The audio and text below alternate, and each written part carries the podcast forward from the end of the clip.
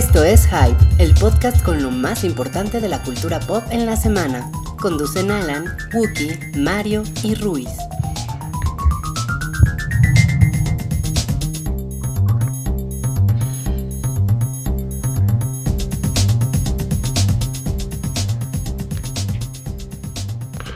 Hola a todos, bienvenidos al show del hype, al capítulo 138.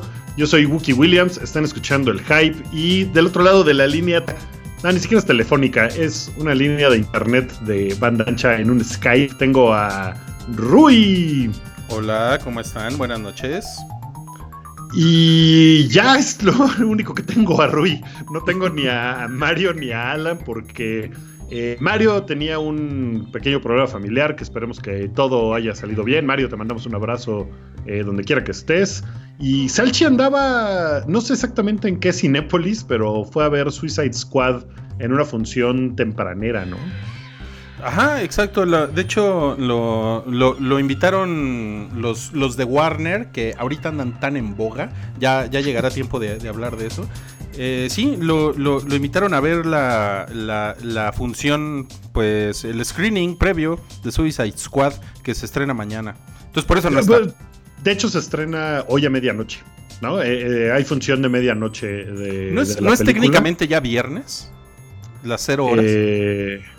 Bueno, sí, tienes razón, pero nada para que quede claro que no es... Sí, está bien. O sea, que, puedes ir hoy y cuando salgas del cine pues ya es mañana, pero pues entraste al cine eh, hoy en la noche, ¿no? Técnicamente tú estás correcto y yo también. Exactamente.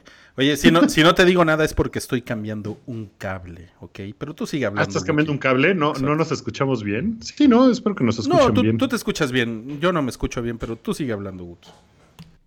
Ok, pues eh, casi llego tarde a esto. De hecho, eh, Rui ya andaba eh, en el show del pre-hype.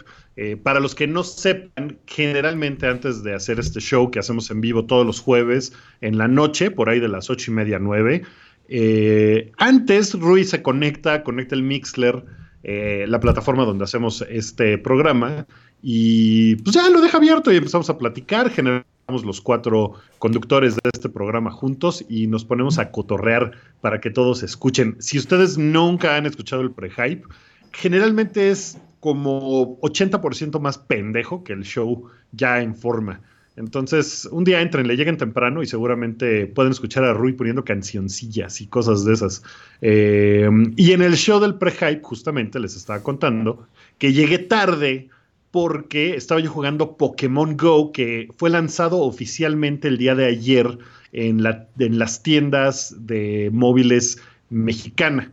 ¿No? Y en, otras partes del mundo supongo que también salió, pero en México mucha gente lo había estado jugando descargado de manera eh, ilegal, porque lo tenías que descargar de la tienda gringa. No era necesariamente ilegal, porque no estabas rompiendo eh, ninguna regla, pero sí tenías que hacer toda una serie de trucos para poder hacer eso, ¿no? Para poder bajar el programa eh, que no estaba en la tienda de iOS en México ni la de Android. Y a partir de ayer ya estuvo, ya salió, ahí está. Eh, cualquiera la puede descargar. En mi hasta yo la descargué. hasta tú la descargaste. Y dime una cosa, ¿crees que la vas a volver a abrir? Eh, yo creo que sí, pero definitivamente es, es algo que necesito hacer con, con alguien más. O sea, como que sí necesito estar eh, ahorita como realmente no soy muy fan de del asunto de andar atrapando Pokémones, pues necesito estarme haciendo el gracioso con una jeva, básicamente. Te voy a decir una cosa, yo hoy que salí a las calles y salí a los parques, a los parques, ¿eh? O sea, estuve por un par de parques. los parques de la ciudad. Era, era yo el único güey casi cuarentón, solo, decía yo un pinche pervert. Me sentí a, ratos muy mal porque decía yo, no mames, todo el mundo está aquí con sus amigos, todos tienen 17 años, pendejeando, padrísimo. O sea, unos morritos fumando y, y, jugando Pokémon, ¿no? Y había un montón de parejitas. Y yo como idiota, así, ay, con mi teléfono abierto, hasta que se me acabó la pila y por eso me tuve que ir. Pero sí es un gran plan ir con alguien a cazar Pokémones, porque si no, puta, sí hay una complicidad que me pareció muy cagada. ¿eh? Yo la primera vez que juego Pokémon en la vida, pero tanta gente puesta al mismo tiempo en un mismo lugar, todos haciendo exactamente lo mismo, se me hizo una experiencia muy cagada. Claro. Claro. Em, de hecho, nos, nos comenta por acá que yo podría ir con mi hija. Eso, eso es un hecho. Pero, ¿saben qué? Mi hija no es muy fan de, de Pokémon. Como que sí le gusta la onda kawaii de Pokémon, pero no necesariamente es fan. Lo siento. Pero, híjole, no sé, a lo mejor que le entre, pues yo no me consideraría fan. La verdad es que nomás lo bajé, pues por, no sé, por probarlo. Después de cuatro horas, yo así, no, ah, no puedo parar, ah, no, no, no tenía idea de nada, no sabía yo qué Pokémones eran, o sea, me salían unos güeyes que decía yo, qué chingados es eso, están horribles, pues no importa. Cuatro horas después ya estoy así súper chingón atrapando Pokémones con una sola Pokébola eh, y todo. Salchi es un gran maestro Pokémon. Eh, cualquier cosa, cualquier duda le decía yo e inmediatamente me contestaba. Salchi estaba más emocionado que yo. Eso sí. Híjole, yo, le, dije hoy en la mañana de mi, anécdota de intenté capturar un murcielaguito y no pude. Y, y no mames, o sea, Salchi no mames, Salchi es una salchicha noble. O sea, después de todo lo que lo he chingado, el, güey sí estaba así de, no mames, qué chingón que ya estás jugando Pokémon Go. Está muy Está padrísimo. Toda mi conversación con él hoy era de, oye, me salió un, una cosa que parece un grano. ¿No? sí, güey, ah, es un Diglett, claro, tiene poder de tierra y bla, bla, bla, bla, bla, pero súper emocionado, me, dio mucho gusto. Un grano. es que chingón. Híjole, un Diglett parece más un falo o, una caquita. Depende de lo que estés pensando. Oigan, y, no, y, me comentan también por aquí que también es, es una manera de acercarse a chicas millennials. Y pues sí, ¿eh? De hecho, en el, en el pre-hype eh, platicamos con una, con una chica millennial por ahí con, con, Yamel y ya ven, pues este, le hablé por teléfono y sí está jugando Pokémon Go. Yo conozco a tres, cuatro chicas que también juegan Pokémon Go, ¿eh? Y, les divierte mucho y están bien prendidas. Y, hoy, justo, eh, hace rato también en el pre les contaba yo que eh, estaba yo como idiota con mi teléfono eh, buscando Pokémones y había dos chicas en el parque haciendo ejercicio, haciendo yoga. Y yo, o sea, parecía yo un pinche pervert ahí parado porque había un Geodude en medio de ellas. Y yo tratando de atrapar al pinche Geodude. Y estas chavas como que así de, ¿qué pedo con este mono, no? Oye, un, un, un Geodude es un vendedor de casas Geo. Híjole. ¡Oh, Geodude! Está padrísimo. Geodude también parece una caquita con brazos. ¿También? No mames. Sí, ese creo que está peor. ¿No es una piedra ese güey? es una piedra, pero parece una caquita. Pues, Estuvo muy emocionante mi, salida a atrapar Pokémones. Sí me divirtió mucho. De hecho, tuve que pensar, a ver, güey, esto no puede ser una cosa que hagas, ¿no? Si quieres atrapar Pokémones, vete con alguien o nada más cuando salgas a pasear. O sea, no puede convertirse en tu actividad de voy específicamente a salir para atrapar Pokémones, porque se, sí está como muy tarado, no sé. No, pues sí está chingón. Eh, les prometo que este fin de semana, de, de hecho voy a ir con una jeva a ver Suicide Squad. Entonces puede ser un buen momento como decir, hey, sábado de Suicide Squad y Pokémon Go, ¿no? O sea, mm, suena, Pokémon Go en chill. Suena como, suena como un plan, ¿no? Suena como un super plan. Eh, no, no igual, yo con un buen amigo que acabo de bajar Pokémon me dijo, hey, deberíamos ir a Chapultepec a atrapar Pokémones. Le dije, ah, me suena increíble. Maricón, eh, maricón. No, no, es mi, mi buen amigo es eh, Evaristo Corona, el Golfo, con quien grabo un podcast de básquetbol. ah, ok, o, sea, o sea, sí son amigos. Sí, sí, claro. Somos, no, es una cosa, no es una cosa gay. es un güey que conocí en Grindr. No, eh, es, o sea... Por algo le dicen el Golfo. Eh, que grabamos se llama Boom Shakalaka, lo pueden escuchar los sábados por la mañana que sale. Eh, pero vamos a grabar el podcast de básquetbol y después nos vamos a ir dos buenos amigos a pasear por Chapultepec para tapar Pokémon. Está padre, ¿no? No, pues sí, es todo un sábado Distrito Federal. no mames, esa canción sí es muy vieja. No, pues ahí, ahí, tienen a, pues la experiencia de Wookie, que seguramente la próxima semana nos va a contar más de cómo le ha ido cazando Pokémon, porque creo, creo que pluralizarlo suena, un poco raro. Pokémones, ¿no? Eh, no sé, bueno, como ustedes quieran. Pokémonas. Como ustedes quieran, mejor, ¿no? Unas Pokémonas de guayaba. Em, pues mira, la verdad es que no sé si mi experiencia va a ser después de tres días, allá esta chingadera qué. O eh, como se empieza a poner cada vez más difícil, pues va a llegar un punto en el que diga yo, ya, güey, no tengo tiempo para estar dándole un dulce a un pinche ponitia o como se llama esa madre. Ponito, ponito, no sé, ponito. Eh, o un chango de esos, pues no sé. O ya voy a estar completamente perdido y, voy a perder los trabajos que tengo, ¿no? Oye, bueno, nada más mención honorífica a Lurgo, que ahorita en el chat de Mixler, donde estamos en vivo, eh, pues acaba de poner el comentario más soez de la noche, que es, mira, me está saliendo un diglet de la bragueta, atrápalo. Yo creo que te van a cerrar una pokebola en tu Diglett y eso no te va a gustar nada. Como en Loco por Mary, ¿no? Que le agarran las pokebolas con el zipper.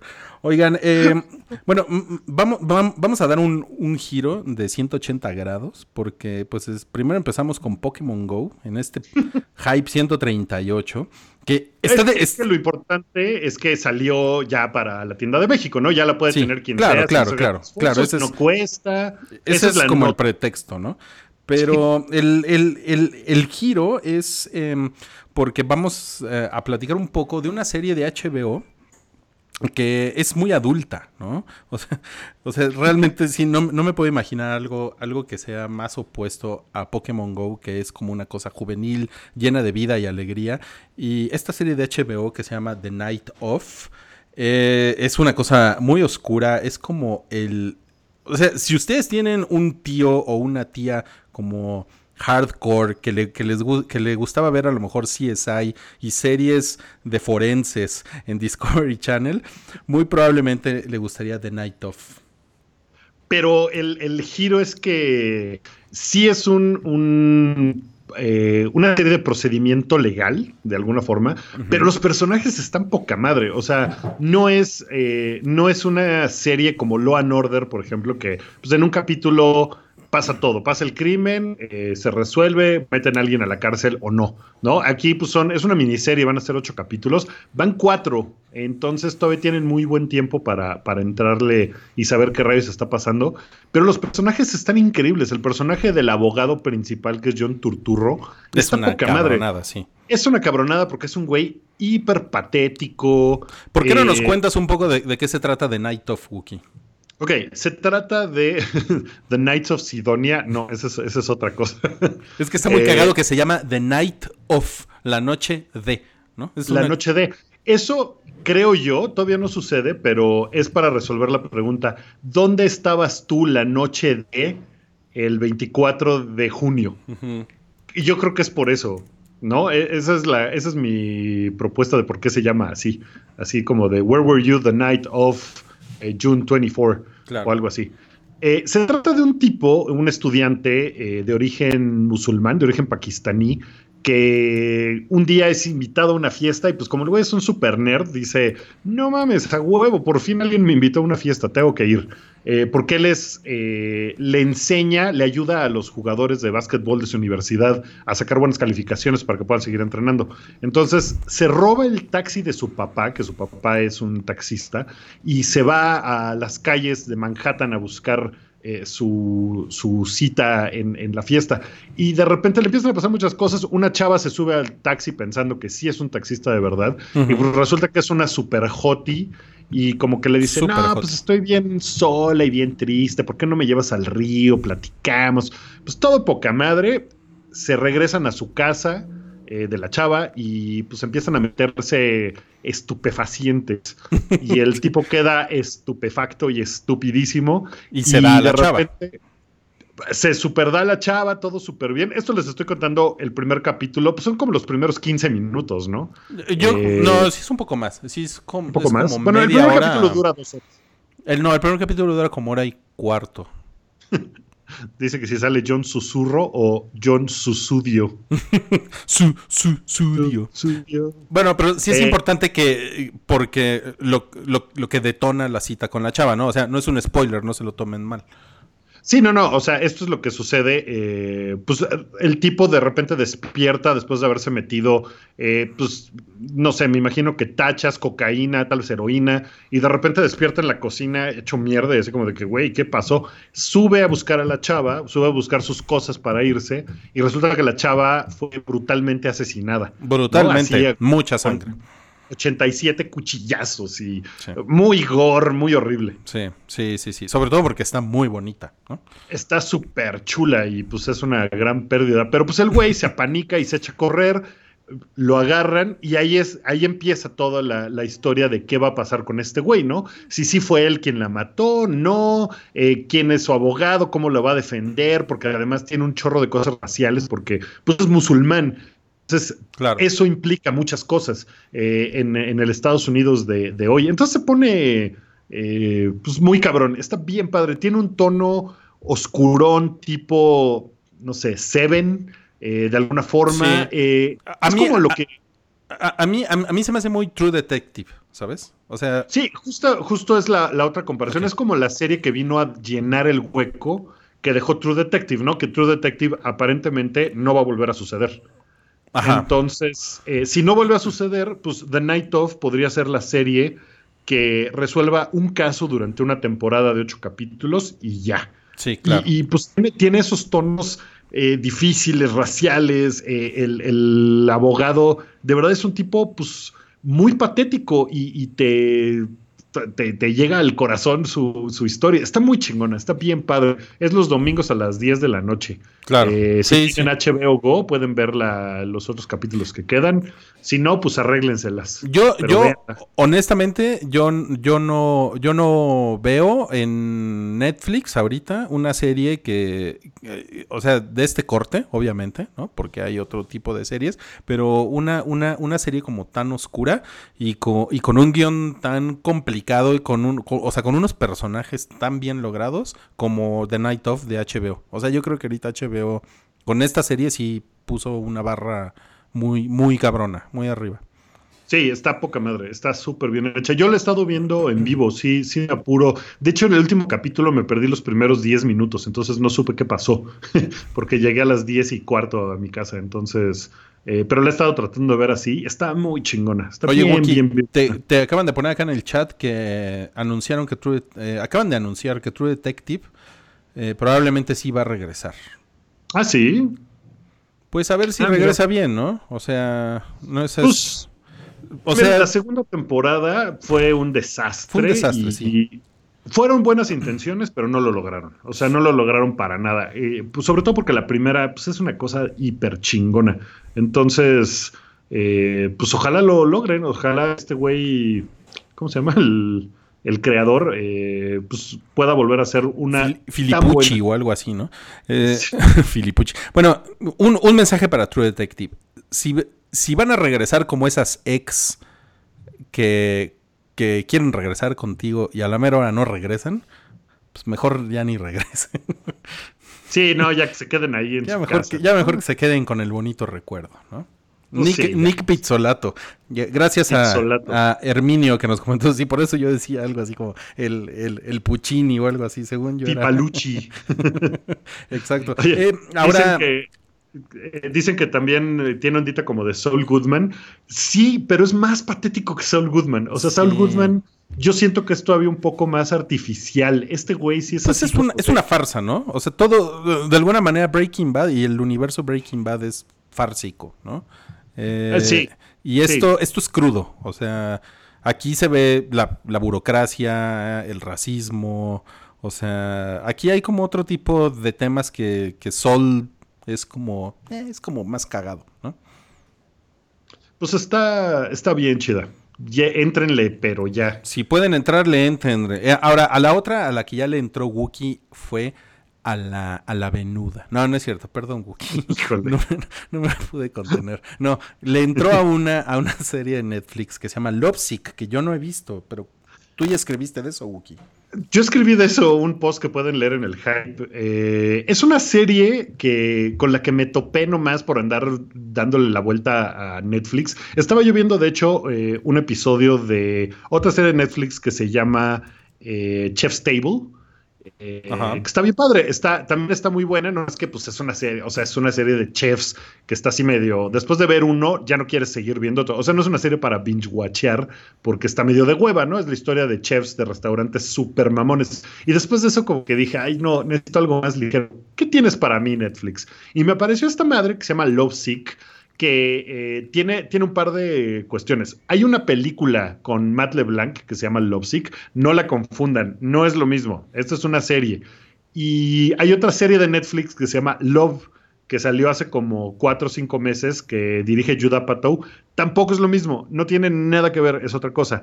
Esta es una serie inglesa que hizo el Canal 4 de, Inglaterra eh, y que después eh, Netflix tomó eh, es de 2014, ya tiene un rato y afortunadamente van a sacar una segunda temporada. Nada más seis capítulos y cada capítulo dura 25 minutos. Entonces se la pueden echar como yo en un fin de semana, ni siquiera en un fin de semana, en una noche.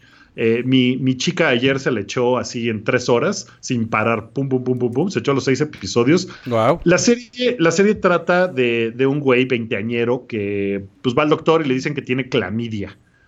Y pues de ahí el güey tiene que empezar a hablarle a sus exes eh, para decirles pues que tiene clamidia y que se vayan a checar, ¿no? Que es básicamente lo que uno tiene que hacer cuando tiene una eh, enfermedad de, transmisión sexual, pues tienes que decirle a tus parejas anteriores, oye, pues claro. chécate porque no vaya a ser, ¿no? Eso es lo que una persona decente haría. Eh, entonces este güey pues empieza a revivir cosas con las exes y te van contando la historia como de cómo conoció a cada ex. Eh, está poca madre porque... Qué chingón. Es una mezcla entre How I Met Your Mother, pero de las temporadas chidas y no tan pendeja, nada más en cuanto como estructura de que empieza a contar de, ah, esta chava, eh, es, con esta chava empezó así mi relación y pasó esto y da, ¿no? Eh, es, este güey vive con su mejor amigo, que es un pinche idiota, y con una chava, que es su mejor amiga, que se llama Ivy. Y, pues todo empieza a girar en torno a los tres y, cómo cada una de las relaciones que han tenido estos güeyes se conecta eh, entre sí. Está poca madre. Es, me dio mucho la onda de cuatro bodas y un funeral. Qué padre. con la onda también de puta, nunca es el momento adecuado para que una pareja esté junta, ¿no? O sea, como que dicen, yo quiero estar contigo, pero tú estás con alguien y luego pasa lo contrario. Está muy chingona. Eh, de verdad está, o sea, está muy cagada, está muy chistosa y está muy, eh, no sé cuál sería la palabra, como que todo mundo, todo mundo le agarras cariño. Ah, eso, eso está lindo. unos cabrones. Oye, pues eh, está muy padre. Oye, y, perdóname que te interrumpa, pero eh, una escucha, eh, Noyola Cruz, eh, pone aquí la recomendación de Wookie. Está tan padre que por eso la vi y la amé. Ay, qué bueno, está, qué bueno que la viste, porque de verdad me, me, pareció así increíble. Y, y, no la había yo visto, o sea, no la había yo visto mencionada, no la había yo visto promocionada por Netflix, para nada no es una producción original de Netflix como, eh, como otras series, ¿no? Como Orange is the New Black, que es como de ellos. Es una como una coproducción. esto sí lo van a hacer la, siguiente temporada, eh, que sale en noviembre de este año. Y pues me prendió muchísimo. Está súper chingona. No, pues muy, muy increíble. Ahí tienen la recomendación. Yo sí la voy a ver eh, después, espero. Y pues ya les diré, si no les digo aquí, por lo menos le voy a decir a Wookie en la intimidad. Mira, Rui, mientras, mientras no agarres tú también clamidia. no, no mames. Ay, mira, a mí la vida me ha, bendecido con cero enfermedades de transmisión sexual, amigo. Esperemos seguir así. Oye, este. Y bueno, y salió el, el, avance que poco esperado, según yo, porque la verdad yo no estaba enterado, que Christopher Nolan estaba trabajando en un proyecto de la Segunda Guerra Mundial que se llama Dunkirk, que es una película que va a salir pues más o menos dentro de un año. Eh, que se, trata sobre soldados aliados eh, belgas, eh, franceses y británicos que han sido rodeados por el ejército alemán. y pues básicamente por lo único que sabemos ahorita se trata sobre eso, ¿no? probablemente es una batalla histórica, no lo sé, ¿no? O sea... Eh, o sea, sí es una batalla que existió, pues, ¿no?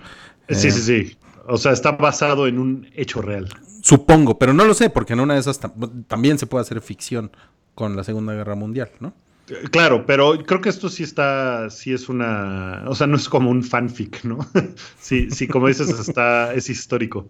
Está, eh, el, avance pues no dice gran cosa, ¿no? Nada más se ve desolador y terrible. Pero se, ve chingón, ¿no? Se ve chingón porque, voy a decir algo, Nolan, con todo lo mal que me cae y con todo lo pretencioso que es y con todo lo que me zurró Interstellar en la vida, eh, el tono de Interstellar de desolación y de seriedad y el tono de Batman incluso como de que, ah, el mundo serio, a una película de la Segunda Guerra Mundial sí le va bien porque pues la Segunda Guerra Mundial fue una cosa, una cosa horrible. culera, ¿no?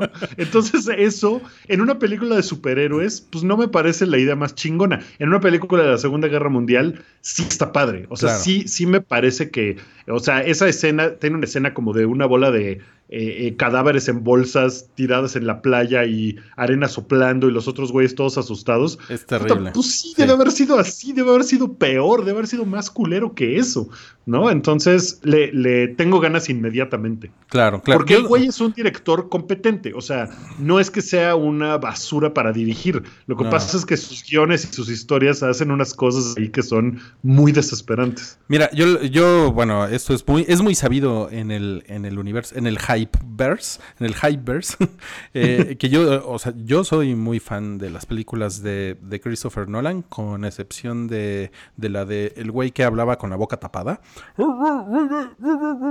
¿no? Bane. Em, y a, mí me, me, parece que visualmente Christopher Nolan puede, puede ser un güey muy poético. O sea, es como, es como uno de esos directores que existen ahorita. Y yo, yo creo que es o sea, se pueden contar con la mano directores que visualmente sí te pueden poner un putazo en el estómago, ¿no? Y, y entonces, justamente estas imágenes que dices de los cadáveres y cuando los soldados voltean hacia arriba, algo les está cayendo, o sea, algo les va a caer, ¿no? Sí, horrible. Algo horrible les va a caer. Entonces, eso es, eso es a mí lo que me parece que Christopher Nolan hace mucho mejor que otros directores. Sí, y, por ejemplo, estéticamente Inception a mí me encanta. Inception me gusta mucho. O sea, toda la película me gusta mucho.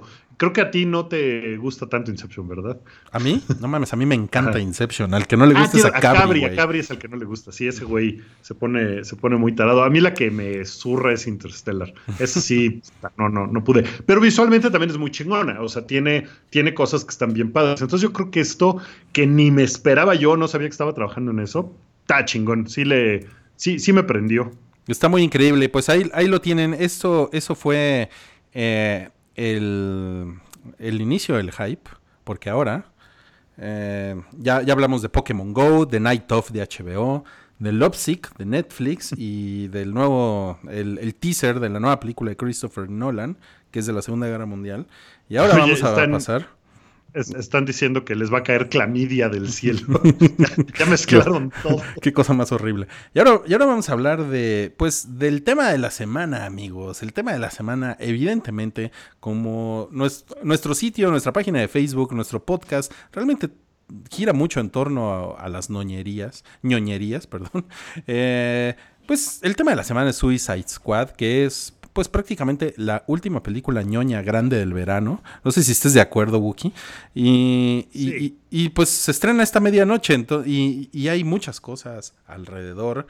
Eh, parece que trae como una nubecita, ¿no? De mala suerte, Suicide Squad encima.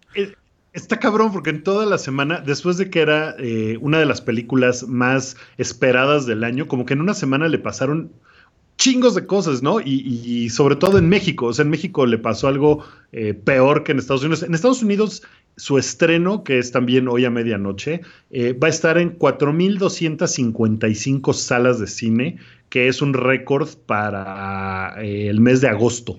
Wow. que antes lo tenía Guardianes de la Galaxia y Suicide Squad está vendiendo más boletos que el inicio de Guardianes de la Galaxia. Entonces, está cabrón. Eso es en Estados Unidos. Aquí en México, eh, pues, ¿te parece bien empezar por, ese, por esa vertiente? Yo en algún punto consideré comprar boletos para la función de medianoche de, de Suicide Squad en, pues, la verdad es que tengo dos Cinemex cerca de mi casa, muy cerca de mi casa. Entonces, no me gusta, prefiero ir a Cinépolis por la calidad de las, la proyección y el sonido y todo. Pero pues me agarra la hueva y pues ya en Cinemex aquí a tres cuadras, órale, va. Eh, no compré boletos y qué bueno, porque resulta que Cinemex hoy en la mañana anunció Oigan amigos, pues tuvimos una pequeña eh, bronca en la negociación con Universal, que son los que están distribuyendo la película, eh, porque tienen un acuerdo con Warner de distribución. O sea, Warner es quien la produce y Universal la distribuye aquí en México. Y no sé bien cuál es la razón, no sé si ya se supo exactamente cuál fue eh, la condición que hizo que Cinemex dijera, nos están dejando en desventaja frente a nuestra competencia que es Cinépolis. Y pues Cinemex dijo, pues va a la chingada, no proyecto tu película. Lo mismo sucedió con Inception hace unos años. Lo mismo sucedió con Inception, pero pues no es el tamaño de película. Con Inception no había las preventas que hay ahorita. Cinemex pues tenía vasos, ¿no? Seguramente de Suicide Squad ya armados, que pues qué les van a hacer. Eh, es, un, es un madrazo económico para Cinemex, muy cabrón, porque han estado circulando unos correos que no sé si son falsos, no sé si sí ese es el caso de, eh, de lo que van a hacer, pero dicen que tenían vendidos 75 mil boletos. Madres, cabrón, madres. Eso es, ese es el, lo que se un chingo de boletos. Bueno, sí, no, no podemos confirmar que la información sea correcta, pero eh, creo que sí podemos em, imaginarnos que es un tema de porcentaje de ganancias, ¿no? Porque entre distribuidoras y, exhibidores de películas, pues realmente al, final de todo se trata de, pues, de un boleto de que paga una persona por venir a ver una película, cuánto te quedas tú y cuánto me quedo yo, ¿no? Claro, pero también se sabe que los cines de lo que más ganan, generalmente es como el 30% de lo que se quedan de taquilla. Eh, de lo que más ganan es de las palomitas y los refrescos y los dulces. Eso es de donde sacan la ganancia real. Sí, pero, pero si yo soy del cine y tú eres Warner y Warner y, Warner me dice, este, no, pues no, güey, igual tú vas a vender muchas palomitas, ¿no? Muchos combos. Yo te voy a decir, pues eso a ti te vale madres, güey, porque yo, o sea, yo tengo costos operativos por, por mi dulcería también, ¿no? O sea, tú lo único que estás haciendo es prestarme tu película para exhibirla aquí, ¿no? Pues sí, ahora eh, no sé quién pierde más, porque pues la película se va a exhibir en otros cines y Cinemex va a tener que, uno, todo el dinero de exhibición que, iba a tener. ¿no? O sea, de la preventa y de las semanas que vienen. A lo mejor la próxima semana se arregle y ya la tienen. Pero si habían vendido 75 mil boletos y tienen que regresar ese dinero, o sea, operativamente está cabrón, es una super lana, porque además lo que, lo que dicen es que eh, casi todos esos 75 mil boletos eran para la función de medianoche. Entonces, mucha gente no se va a enterar de lo de que Cinemex no la va a tener y van a ir al cine y les van a tener que explicar y le van a gritar a los empleados y se va a poner la gente súper pendeja y Cinemex le va a decir, pues te regalo una película que quieras, toma un boleto y además un combo. Eso es lo que dicen estos mensajes que se han filtrado, que probablemente les den un pase más un refresco más unas palomitas, más tres pases por lo menos. Otro mail decía por ahí que 10 pases para la película que quieran en cartelera. O sea, es un perdedero de dinero para Cinemex muy cabrón. Entonces, por eso es que me sorprende mucho, porque no es nada más no ganar, sino que también es perder dinero, ¿no? por lo que ya habían apalabrado. Claro, claro. Eh, o sea, híjole, sí, pero yo me imagino que debieron de haberse puesto una madriza, pero puta, a nivel, este, híjole, Pai Mei Pai Mei contra su. Híjole, es que ¿quién, ¿quién estará al nivel de Pai Mei? Este. No, pues nada más. Nadie, pues, güey. Pues, no, güey. No, es que sí es una, es un, es un gran pleito, ¿no? Este, y, y como, y como mencionan por ahí, si ya ha sucedido antes y, y es como que el reincidente es Warner, ¿no? Además, o sea. O sea, y es otra vez Cinemex contra Warner, no sé. No sé, yo, yo, yo creo que Cinépolis está ahorita. Pues deben, deben de estar teniendo un gran estrés. Porque pues mucha gente se volteó hacia Cinépolis para, pues porque eh, al final al consumidor le vale madres y, y, pues lo único que quieres es ver la película, ¿no? Y, claro. Que de hecho fue lo que yo hice. Pues sí, está, está muy cabrón porque, o sea, fíjate, si cuesta los boletos 75 pesos, más o menos, por 75 mil boletos que se supone que tenían vendidos, son más de 5 millones y medio de pesos que... Es un chingo de dinero. Que, tienen que regresar, que ya, que seguramente Cinemex pues ya se lo gastó, ¿no? O sea, porque lo tienen desde hace un mes. Entonces, es un chingo de dinero, está muy cabrón. Eh, Warner pues también pierde porque, pero no pierde tanto porque pues no va a entrarle el varo de Cinemex, pero pues le va a seguir entrando varo de Cinépolis, no sé, es un drama ahí súper... Pero seguramente Warner también contaba con ese dinero. En su plan de negocio, seguramente Warner también contaba con el ingreso que le iba a dar Cinemex, ¿no? Entonces también tampoco debe ser fácil para ellos, ¿no? pues no, eh, pero los que quedan como los malos, pues es Cinemex, ¿no? O sea, la gente no se va a poner así de, como dices, ah, pinche Warner, no, te entiendo Cinemex. Pues nada, ese te vale madres, ¿no? Es así de pinche Cinemex me la hiciste. Sí, ahora eh, algo se mencionaba de que era Universal Studios, el distribuidor en México. ¿Eso es un error o, o sí es Universal? Pues no, me parece que sí el acuerdo es como con Universal Pictures, creo. No sé, o sea, como que las dos están involucradas. Eh, o sea, la producción definitivamente es Warner, pero eh, la distribución creo que eh, creo que sí podría ser. O sea, de hecho, el comunicado de prensa de Cinemex dice que es Universal Pictures. Eh, quién es la distribuidora. Entonces yo creo que se, se comparten ahí el, asunto para distribuirla, porque es una distribución muy grande, ¿no? Que seguramente pues necesita muchos recursos. Sí, sí, sí. Eh, y, ya, y ya lo hemos visto antes, que, que el estudio propiamente, el que produjo la película, no necesariamente es afuera de Estados Unidos el que distribuye. ¿No? muchas veces puede ser, claro, puede ser eh, Sony el que distribuye una película que hizo Universal, no sé, o sea, se, comparten porque no es lo mismo el productor que el distribuidor. Sí, exacto. Sí, aquí en el, en el chat de, de Mixler, eh, nuestros muy informados escuchas nos están confirmando que Universal es quien distribuye eh, las películas de Warner y quien pues pues aquí se está echando el pleito. Eh, aunque al final seguramente Warner no, pues también debe de tener algún algún serio problema con toda esta negociación. Tampoco creo que todo sea culpa de Universal, ¿no?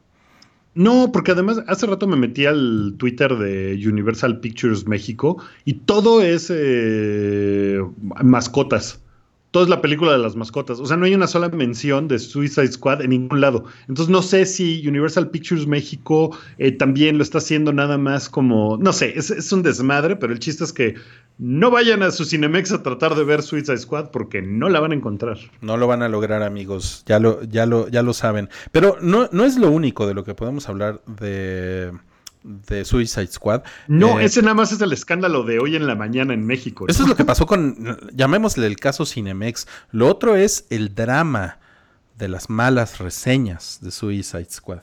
Está poca madre, se me hace una cosa así increíble que, se estén agarrando porque han pasado muchas cosas, como que en, en el día de la premier eh, los fans estaban súper prendidos y estaban gritando Fuck Marvel, ¿no? Y el, director de la película, David Ayers, o David Ayer, David, David Ayer. David ayer eh, se prendió y estaba, yeah, fuck Marvel. Y después como que dijo, ay, no, no mames, no, perdón, perdón, me, agarró el momento y, no, pues no era en serio, mis hermanos cinematógrafos, no, por, perdónenme, ¿no? Y pues ya la película la vio mucha gente, la vieron los críticos, hubo un pequeño embargo. Generalmente cuando una película la presentan antes de su estreno, eh, pues es, una buena señal eh, que la distribuidora cree en su película, ¿no? Y pues después de que quitaron el embargo, puta, empezaron a caer un montón de reseñas de que estaba eh, terrible. Está muy dividido, está, creo que está más dividido que con Batman contra Superman, porque en Batman y Superman casi todo el mundo estuvo de acuerdo en que era una mierda. En que era una mierda. sí, claro. O sea, eso fue como el consenso en chinga de esta película no tiene ningún sentido. Y con esta, a algunos medios sí le ha gustado y a otros, o sea, no he leído reseñas porque dije, no voy a leer una sola no me importa. Porque tiene sesgadas las nalgas. Eh, no, justamente para eso. Y de hecho no lo decía por ti, ¿eh? aunque tuvimos una discusión justo ese día. ¿No lo decías por tus nalgas? No lo decía por mis nalgas, ¿no? Eh, mis nalgas sesgadas. Es que este, mi, silla está chueca, ¿no? Tienes una, una rayita y que es como una diagonal. eh, bueno, no he querido ver, pero sí, lo que sí he visto inevitablemente son encabezados, ¿no? Y he visto muchos encabezados de, esta es la película más decepcionante, no solo del verano, de la historia. O sea, sí, cosas ya así súper jaladas porque a mucha gente no le gustó, pero nada, porque creen que es un desperdicio. Definitivamente esta película yo creo que no es tan importante como Batman y Superman. Entonces, que las reseñas sean malas tampoco es tan importante. No, porque, no porque no, o sea, como que no es eh, la franquicia, el nombre de Batman, todo eso. Es una película que dices, ah, pues es de echar desmadre y sale Margot Robbie eh, poniéndose una playerita en el tráiler. Pues sí la veo, a huevo. Claro. Ah, Tiene sus pues, chichitas. ah, no esperabas que fuera una película muy cabrona, ¿no? Que fuera así de, no mames, es la revelación de la película más chingona del mundo como que tu objetivo nomás es divertirte. Entonces, siento que en esta película que las reseñas sean malas no es tan importante. Claro. La verdad. claro, claro. Ahora, ahora tú, tú, tú, ya eres un experto certificado fresco en Rotten Tomatoes. Ya, ya nos puedes explicar en qué consiste Rotten Tomatoes. Y lo estoy sacando al caso por lo siguiente. Porque eh, Rotten Tomatoes, al menos en el Internet social, que le llaman, fue quien empezó este desmadre de que creen Suicide Squad está culero. O sea, yo, está culera. O sea, yo lo leí primero ahí, gracias a Rotten Tomatoes. Yo me enteré gracias a eso, antes que Entertainment Weekly, antes que eh, The Verge, antes que Wire, antes que todos los demás medios.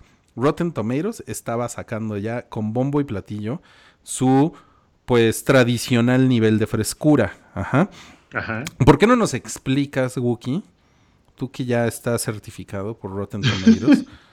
Mira, hay, dos cosas, hay dos cosas que están muy cagadas, porque Rotten Tomatoes solía ser de la misma compañía que es Warner. Ajá.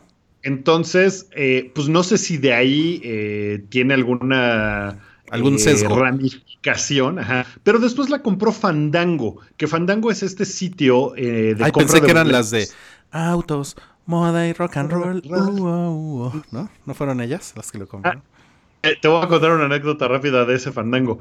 El papá de Philip Williams. No.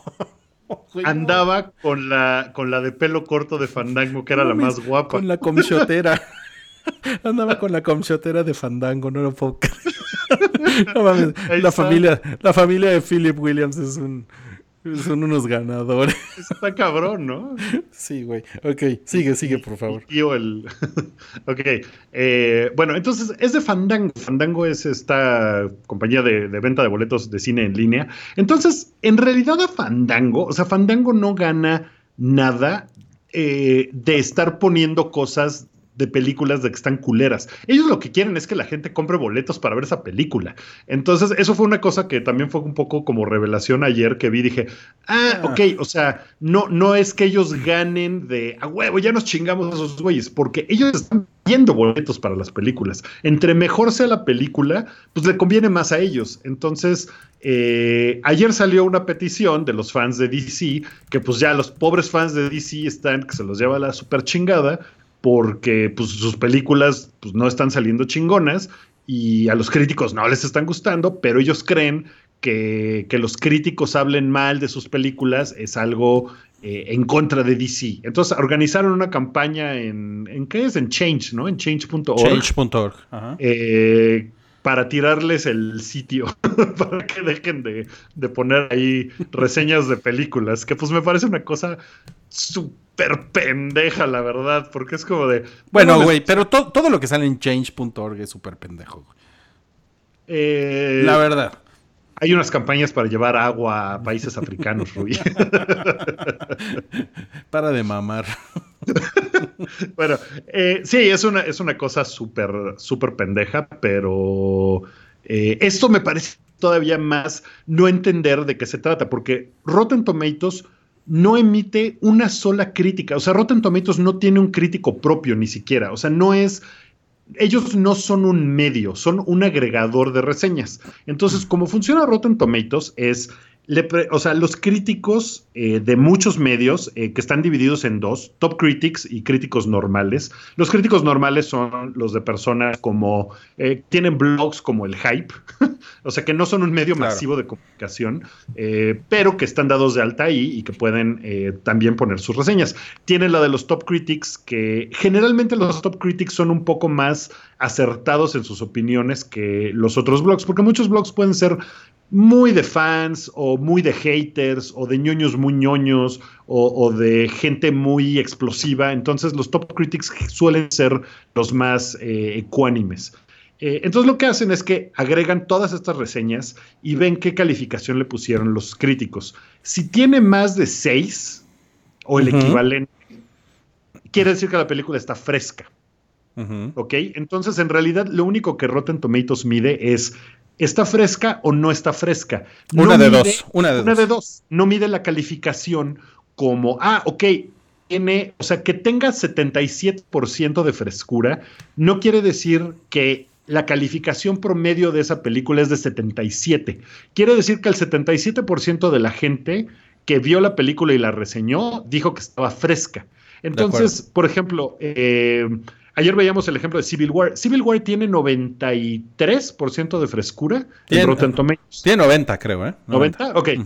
90. Eh, no, 91, eh, una cosa. Ok, el chiste es que ese 90% no quiere decir que Civil War tiene un promedio de calificación de 9, porque el promedio de calificación en realidad es de 7.6. Eh, quiere decir que el 90% de los críticos dijeron está fresca, sí me gustó. ¿no? Entonces nada más es cuestión de, ¿me gustó o no me gustó? Si dices no me gustó, pues tu score se va a la parte de podrida.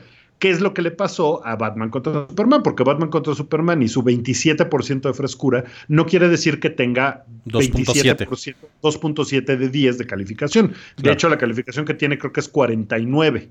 Quiere decir que nada más 27% de las personas dijeron que estaba fresca. Eso es lo que quiere decir. Y eso, pues, sí puede ser una cosa como, eh, pues no sé si engañosa, pero sí te saca de onda porque sueles pensar, ah, no mames, tiene 90, tiene 9, o sea, está diciendo que es casi perfecta la película, ¿no? Está cabrona. Eh, por ejemplo, IMDb, pues sí tiene ese score. El score que tienes en IMDb sí es la calificación que le pusiste. Si tiene Shawshank Redemption 9.4, sí quiere decir que el promedio de la gente dice que tiene 9.4.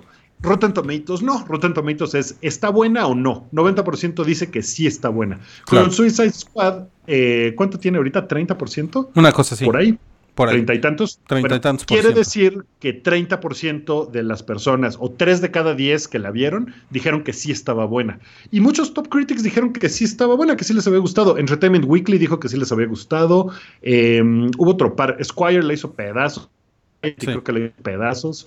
Eh, pero hay un par de. USA Today también dijo que estaba buena. A USA Today le gustó, porque dicen, pues es una mamá y está absurdo, pero me la toda. ¿No? Y otros dicen, pues no, está pinche.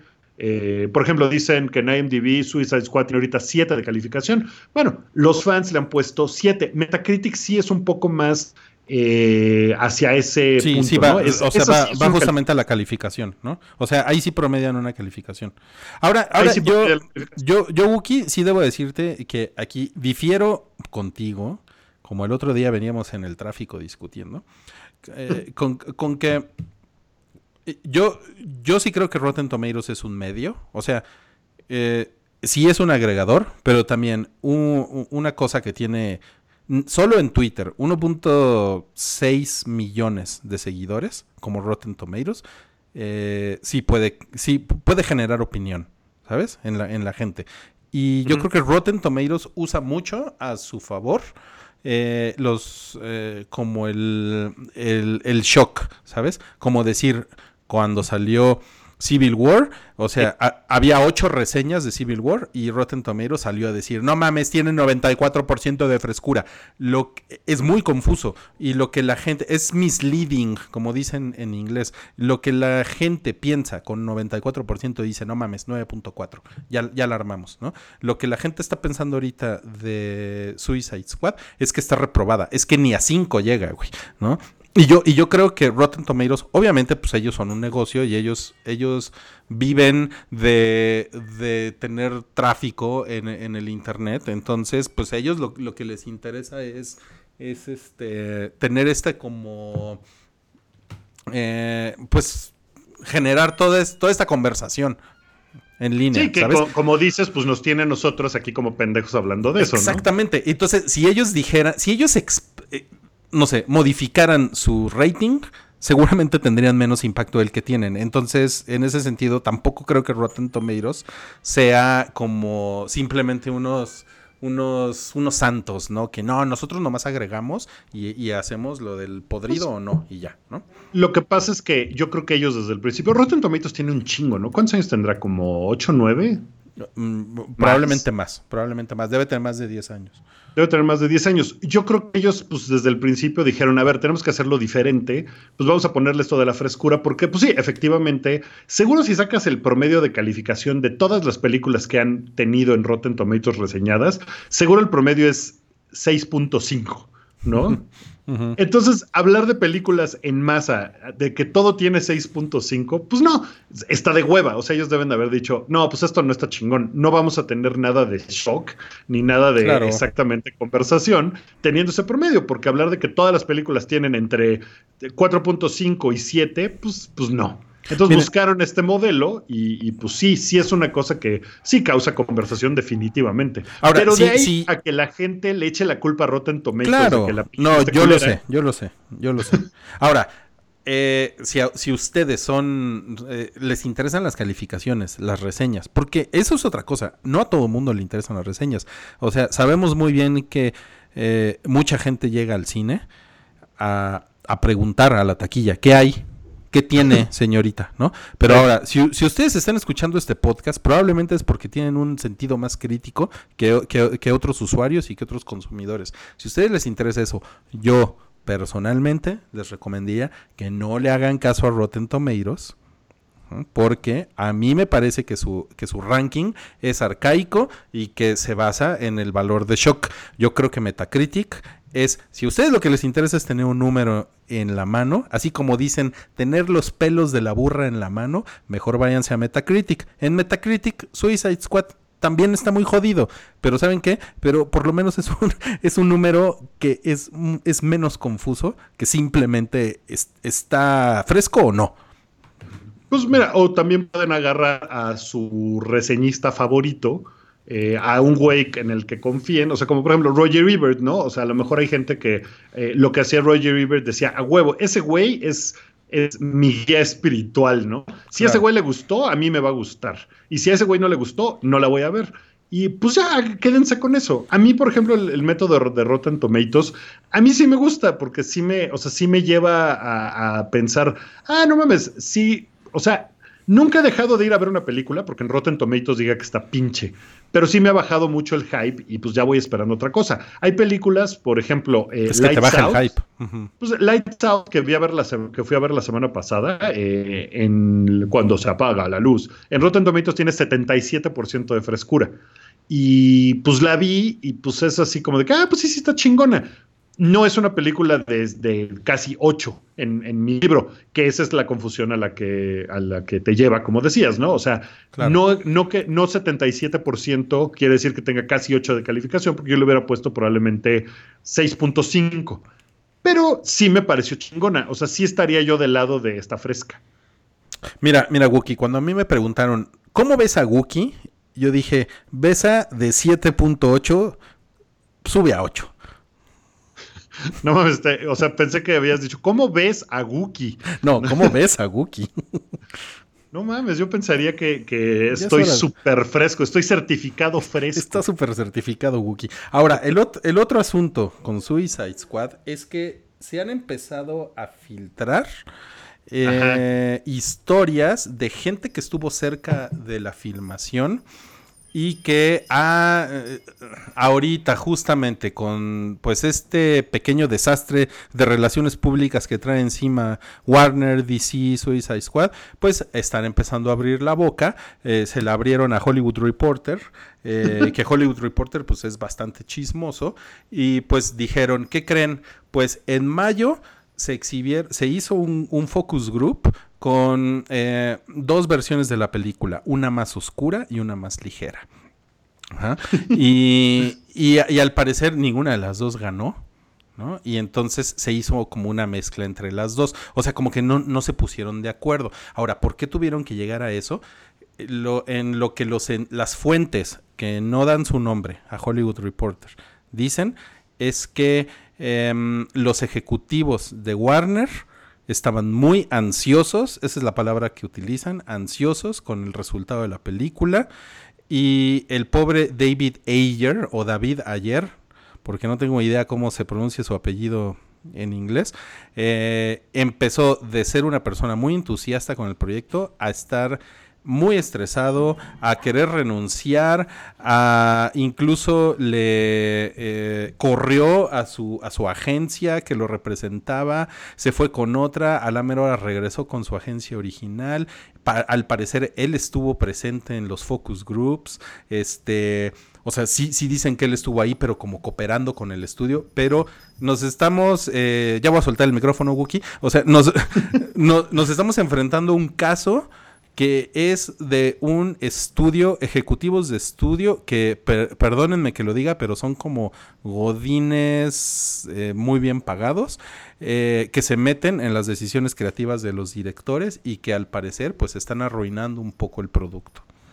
Está, está muy cagado que a final de cuentas, Batman contra Superman, que se discutió mucho de si va a haber backlash, que si es el inicio del, eh, universo cinematográfico de DC y la madre, pues sí tuvo una influencia cabrona que la gente dijera, no nos gustó, es una mamada, ¿no? Porque, pues, orilló a, muchos ejecutivos a decir, no, no, no, hay que meternos en este pedo porque, como dices, pues estaban ansiosos de, no, pues a la gente no le gustó, va a ser un madrazo eh, y es una película a la que le han apostado cabroncísimo. Le han hecho publicidad muy cabrón y el estreno en 4.250 salas es una manada, son muchísimas salas de cine. Es casi eh, un récord eh, de todos los tiempos de, salas. Entonces sí le han apostado muy cabrón, y, pero pues sí les pegó el, efecto Batman contra Superman de decir, no, pues hay que bajarle a la oscuridad. no, pero, hay que subirle acá.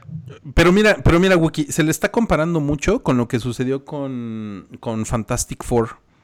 Que, que, que es como un proyecto que tenía buenas intenciones y que se salió de control. ¿Sabes?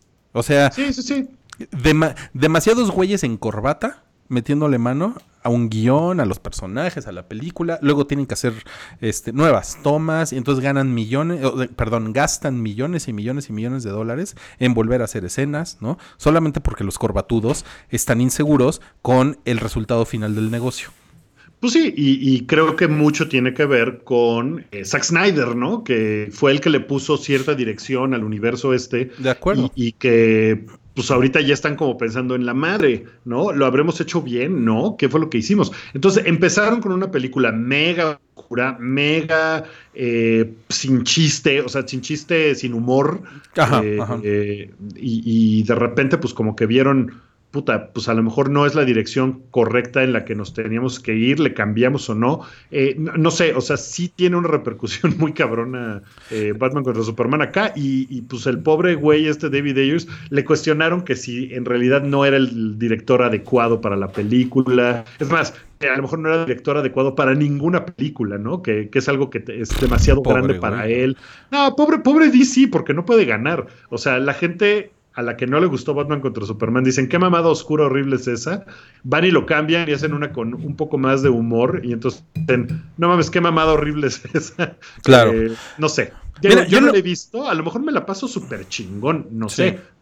¿no? Pero pues todo parece indicar que no está chingona. O sea, que no es una película que va a causar, eh, pues lo que causó Guardianes de la Galaxia, que era una película super X, que no le importaba a mucha gente y que de repente es, no mames, le fue tan cabrón y la gente la recibió tan bien que vamos a mover todas las demás películas que tenemos para meter Guardianes de la Galaxia 2 antes que muchas otras. Ahora, esta película no está pasando eso. Ahora, eh, seguramente estarás de acuerdo con esto. las películas son negocios. O sea, al, al, final, si no hay negocio, no, no puede haber cine, ¿no? Sí, no, claro. Y yo creo que Guardianes de la Galaxia fue como una feliz coincidencia en la que hubo como las, las, no sé, las decisiones creativas correctas y, y el resultado del negocio fue increíble, ¿no? para Disney en este caso, ¿no? Eh, evidentemente en Warner hay muchos problemas internamente porque como bien dices, al parecer Zack Snyder primero se sentó en el, en el trono de hierro y, después con Suicide Squad lo quitaron del trono de hierro y los corbatudos entraron a hacer su desmadre, ¿no? Eh, que por cierto es un poco lo que se ha rumorado mucho que le ha pasado a Rogue One de, de, Disney. Es, es este eterno problema entre el hippie que llega en Crocs a la oficina y el corbatudo, ¿no? Entonces, uno tiene unos objetivos en la vida y el otro tiene otros objetivos en la vida.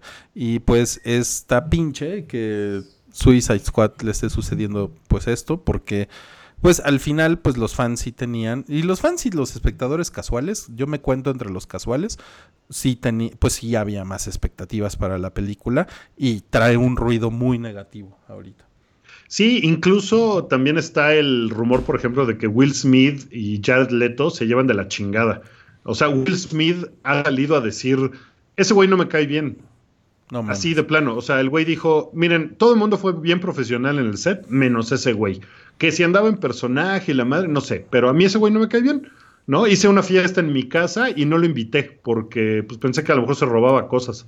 Así de plano, o sea, ha estado muy culero todo. Ha sido una cosa súper, pues, súper oscura lo que les ha pasado, que, que, empezó como con muchas ganas y como de, a huevo, vamos a hacer unas cosas bien chingonas y madres, eh, resulta que no está... Eh, pues los guiones no han estado chingones, la línea no ha estado chingona. O sea, si Batman contra Superman tuviera un guion chingón, a lo mejor todo el pedo de que es oscuro y no tiene humor, pues vale madres, ¿no? Hubiera sido una cosa chingona, sin humor, pero pues hubiera sido una cosa chingona. Pero el guion es una mamada, es horrible. Entonces. Sí, pero, pero, pero es como un problema de, visión, güey.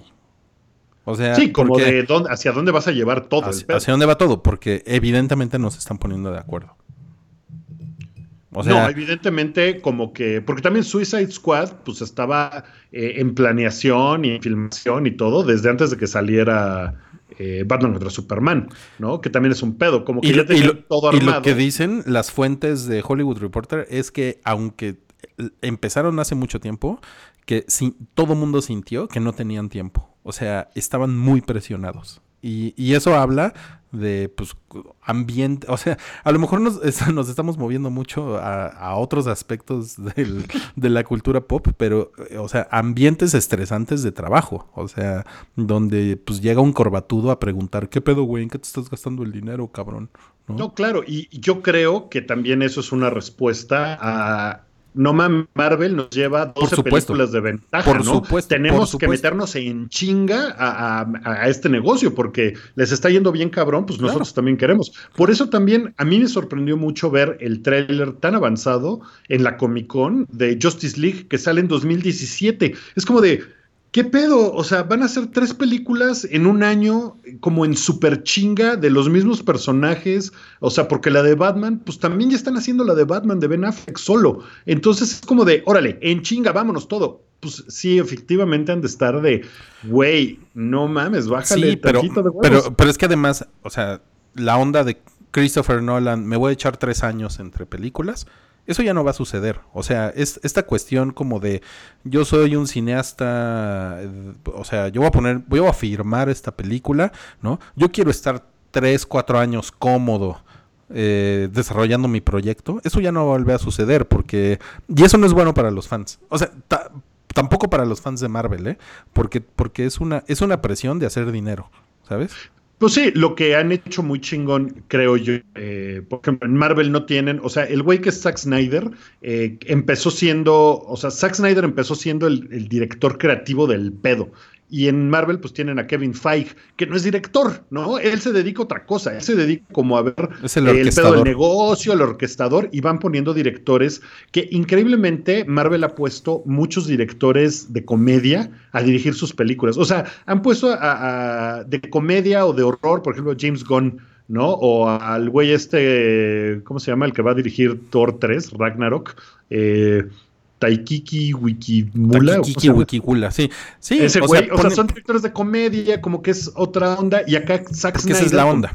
quiso apañar todo, ¿no? Y es como de, no, va a ser mi visión de este pedo. Y pues está cabrón, o sea, está cabrón porque pues no tienen eh, seguramente los recursos, el tiempo, eh, los, o sea, los directores, pues a lo mejor no han escogido bien pues digo, van dos películas, una la dirigió Zack Snyder, esta la dirigió David Ayers, y, pues ahí va Zack Snyder con Justice League, pero todo en chinga. O sea, sí está, está cabrón. Logísticamente de ser un... Debe ser una pesadilla.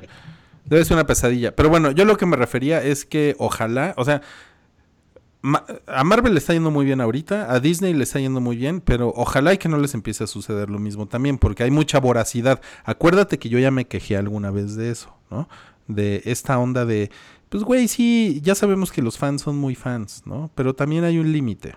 O sea, también si empiezas a producir demasiadas películas, y yo sé que Disney, Marvel, tiene más recursos y está mejor organizado. Estoy completamente de acuerdo con eso. Pero también si se les empieza a pasar la mano, güey, pues al rato puede ser, güey, que entremos en, uno, en un oscurantismo otra vez de películas de superhéroes donde no hay nada bueno, güey. Pues sí, seguramente va, a suceder en algún punto. O sea, por eso Rogue One es tan importante para Disney que esté chingona, porque es la primera película de Star Wars que no es de, eh, pues de la saga, ¿no? Que no es canon, de los episodios. O sea, sí es canon, pero es un, un side quest en, realidad. Si les sale chingona, pues van a tener la puerta abierta de hacer otras. Si les sale culera, pues esa rama del negocio seguramente se les va a morir muy en chinga, ¿no? Porque la gente va a decir, nah, esa chingadera que yo me espero a ver la, el episodio 8 y 9 y 10 y 11 y 12. Claro. Oye, Entonces, pues, pues, pues bueno, pues ahí, ahí, lo tienen. Esa es, esa es la reflexión, amigos, de Suicide Squad, que se estrena este viernes 5 de agosto, técnicamente, acá en México. Eh, los, los voy a dejar con el comentario de Josh Rocco, quien nos puso ahorita en el chat de Mixler. No me voy a desgarrar las ropas, ni soy fan de DC. Solo digo, abran su corazón a la versión extendida de Batman contra Superman. No sé, yo sí está increíble. Qué gran comentario, güey. Pues está bien. Yo lo que he leído es que es la misma basura, pero dura hora y media más, en realidad. Entonces no sé. Como que le di dos chances a Batman contra Superman, a a la película normal, no a la versión extendida, y dije, no mames, nunca más. Oigan, pues vamos, vamos rápido con un, con un chidillo y variado, que traemos aquí algunos temas ya para irnos en el, en el hype. A ver, Wookie, yo te voy a ir soltando los temas y tú me vas a decir qué sientes en el estómago, ¿ok? Va. Primero, anuncian la secuela de Fantastic Beasts en medio del lanzamiento del guion de The Cursed Child. Eh, que es esta obra de teatro que hicieron spin-off de Harry Potter, y los fans están emputados. ¿Cómo, cómo, qué, qué sientes en tu estómago? Eh, pero los fans están emputados porque no les ha gustado, porque se ha vendido cabrón. Sí se ha vendido muy bien el guion. Te voy a decir por qué están emputados. Están emputados porque ellos querían una novela. No claro, y eso es una obra de teatro. Y leer teatro en estructura de teatro es bien difícil. Es, sí es bien complicado. Padre, güey. es bien padre. A mí, me, gusta, pero es difícil. O sea, eh, me, gustaría que las obras de Tennessee Williams, por ejemplo, estuvieran noveladas, porque leerlas en teatro, puta, es así como de interior, día. O sea, tú eres de los eh, fans emputados. O sea, pues más, bien, serías, serías de los fans sería de los fans emputados. Pero creo que está chingona. O sea, creo que la historia está bien padre. Eso es lo que me han comentado un par de fans de Harry Potter que, tengo por ahí. Que, sí está bueno, que está chingón. Hay buenos comentarios de la obra de, teatro, ¿no? Sí, sí, sí. Y, te digo, se ha vendido muy bien el guion. Lo que pasa es que, pues sí, le tienes que echar más imaginación a, una obra de teatro que, que, a una novela, ¿no? Híjole, yo, yo me eché como 15 obras de Shakespeare en guiones. Ah, bueno, en guiones, en Sí, la obra, así, Sí, el pues, libro. La obra. así porque que- no, porque no había nada. Y no, mames, nada o sea, diferente, a mí, me cabrón. pare- a mí me parecen increíbles. Yo no sé por qué se quejan, pinches putos. Bueno, la, la, la siguiente, de Chidillo Bueno, nada más- variado. nada más una cosa, lo de que le hayan ya dado go a la secuela de Fantastic Beast quiere decir que están bien prendidos con la película.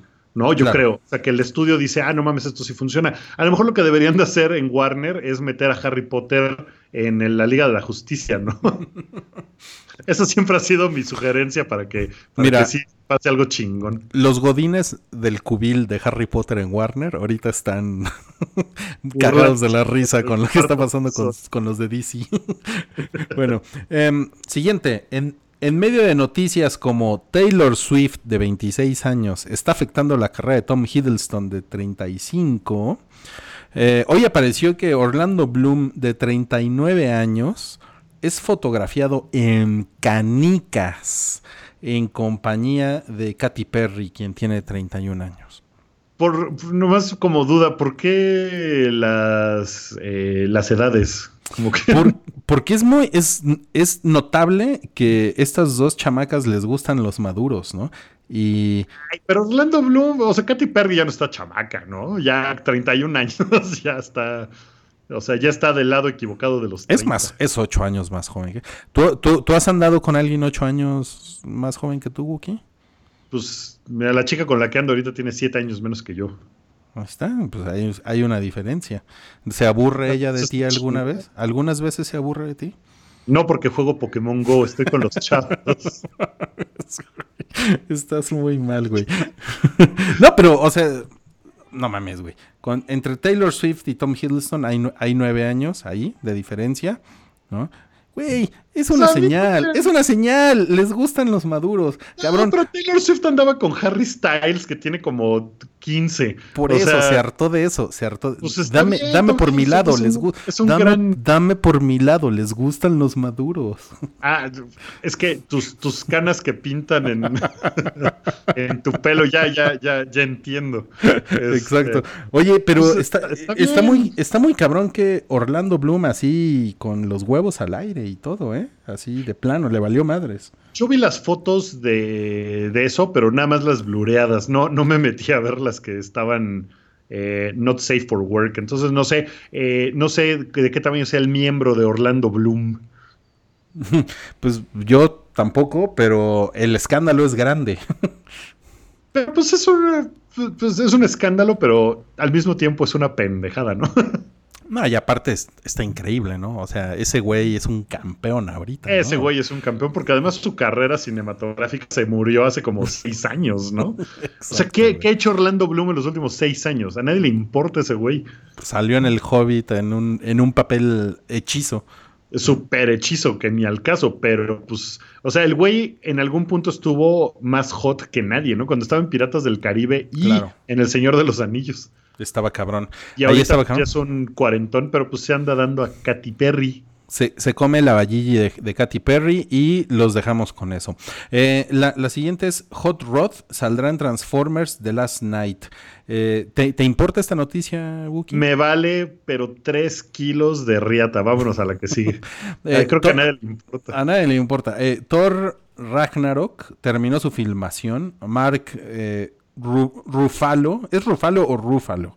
Creo que es este Rúfalo. Ruffalo anduvo, muy activo en Tú redes sociales. Mark Rufles. Mark Ruffles anduvo activo en redes sociales y se rumora que Spidey va a aparecer en el filme. Eh, pues la, la interacción que hubo entre. Se llama Taika Waititi, el director de, eh, de Thor Ragnarok, que tal vez conozcan por películas como Entrevista con un vampiro. es una chingonería esa película, está poca madre. Ok. Eh, eh, pues el güey estuvo tuiteándose con el director de, de eh, Spider-Man Homecoming y le dijo, oye, ¿qué pedo? ¿Va a salir Spidey en Thor Ragnarok? Y le dijo, no, pues nada más necesito su cabeza, mándamela en chinga. A lo que el, el director de Spider-Man contestó con una escena, la escena del final de Seven. lo Qué cual me parece un güey. detallazo. Está, está bien chingón. Pero esos güeyes sí, sí saben tuitear, ¿no? Esos güeyes echan su desmadre, ¿no? Y, No son- y está padre. No son como, como, ¿cómo se llama este güey? James Gunn, el de Guardians of the Galaxy. Que, Sí. que cada, cada vez que agarra Twitter, este, parece que está pidiendo un aumento de sueldo, ¿no? A Disney, güey. ese güey, ese güey sí no lo, no lo hace bien. Pero bueno, eh, hay una, hay, hay una foto ahí de Mark Ruffalo con eh, cara a cara con Hulk que el güey puso en Instagram. Está bien chingona. Eh, pues a mí se me hizo bien chida. Yo le tengo súper buena onda a Thor Ragnarok. A mí las dos de Thor me gustan mucho. Se me hacen bien divertidas ambas. Y esta con este güey, con Taika, se me hace que va a estar increíble. O sea, es el regreso de Hulk. Yo creo que va a estar súper cagada porque ese güey, por eso te digo, la onda de la, la dirección, o sea, escoger al director para el proyecto, se me hace que es increíblemente importante. Y, no sé si lo haya hecho bien Disney, por ejemplo, poniendo a Gareth Edwards a dirigir Rogue One. Porque ese güey, puta, no sé si es un buen director o no todavía. No, pues quién sabe. A mí Thor 1 me parece mm, regular, pero la 2 me parece muy chingona. O sea, me parece que ahí sí agarraron bien el pedo, ¿saben? Sí, como que le agarraron la onda. Sí, hay, hay gente que no le gusta. Por ahí Gabriel dice que están culeronas. A mí se me hacen muy chingonas. A mí sí me gustaron mucho. O sea, más la 2 que la 1. La 1 es aburridona, pero la 2 sí me, me pareció bien divertida. Pero bueno. Pero bueno, ahí tienen la opinión de fanboy de Wookiee, como siempre. No puede faltar en este podcast. Y lo, y lo que sigue, ya para terminar, es eh, la película de The Division. eh, eh, que su, su, nombre completo es Tom Clancy's The Division. Si, si ubicas este videojuego, Wookiee. Sí, claro, que a mí nunca me prendió mucho porque, o sea, el último se ve súper cabrón, está bien, bien complicado, todo lo que pasa en pantalla es una cosa así de que qué pedo, qué está pasando, pero la onda de Tom Clancy a mí nunca me prendió, o sea, la onda del stealth, eh, la onda de, o sea, ¿qué más tiene Tom Clancy? Este, Rainbow Six es de Tom Clancy, ¿no? Splinter Cell. Sí. Eh, nunca, o sea, Rainbow Six sí tenía unos que me gustaban. The Division está complicadísimo. o sea, se me hizo así como de, ay cabrón, demasiada información. No, ya. Es, Pero, es, pues- es- es- es como un shooter mezclado con, con un RPG.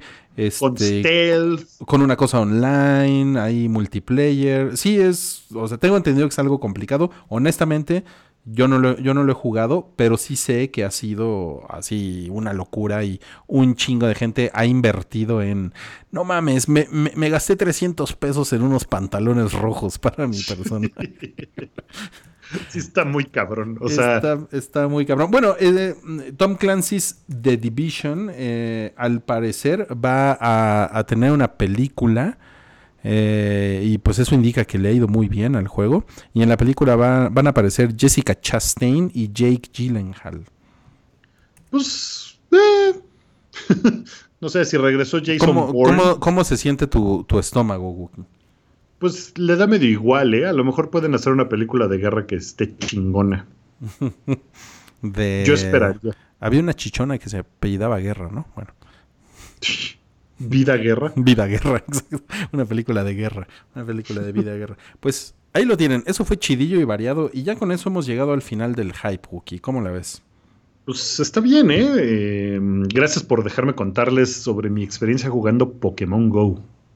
No, pues fue, fue algo increíble. Qué bueno que ya lleve 50 Pokémones capturados. 58 o 53, algo así. No mames, estás cabrón, Wookie. No, pues Sí, cabrón. somos, somos tus fans y pues este, pues gracias, Wookie. No sé si quieras despedir este programa.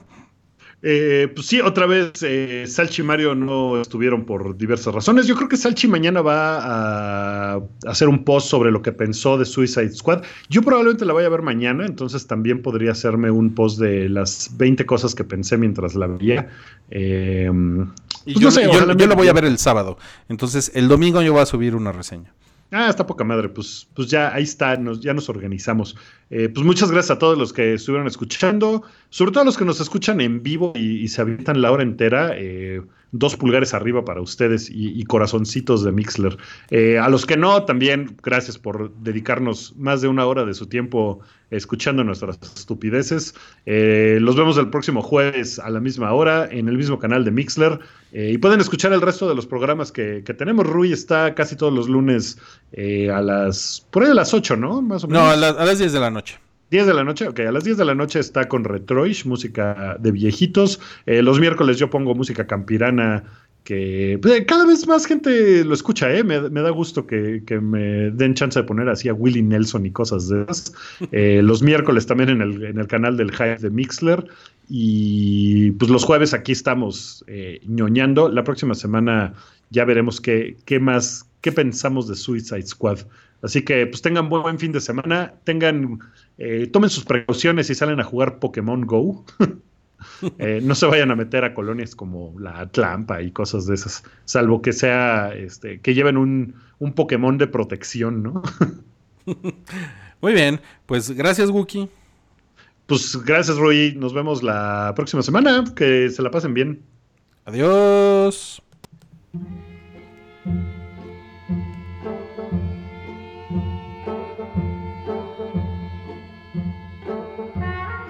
Esto fue un podcast de Pikey Network. Busca más en soundcloud.com diagonal Pikey Network.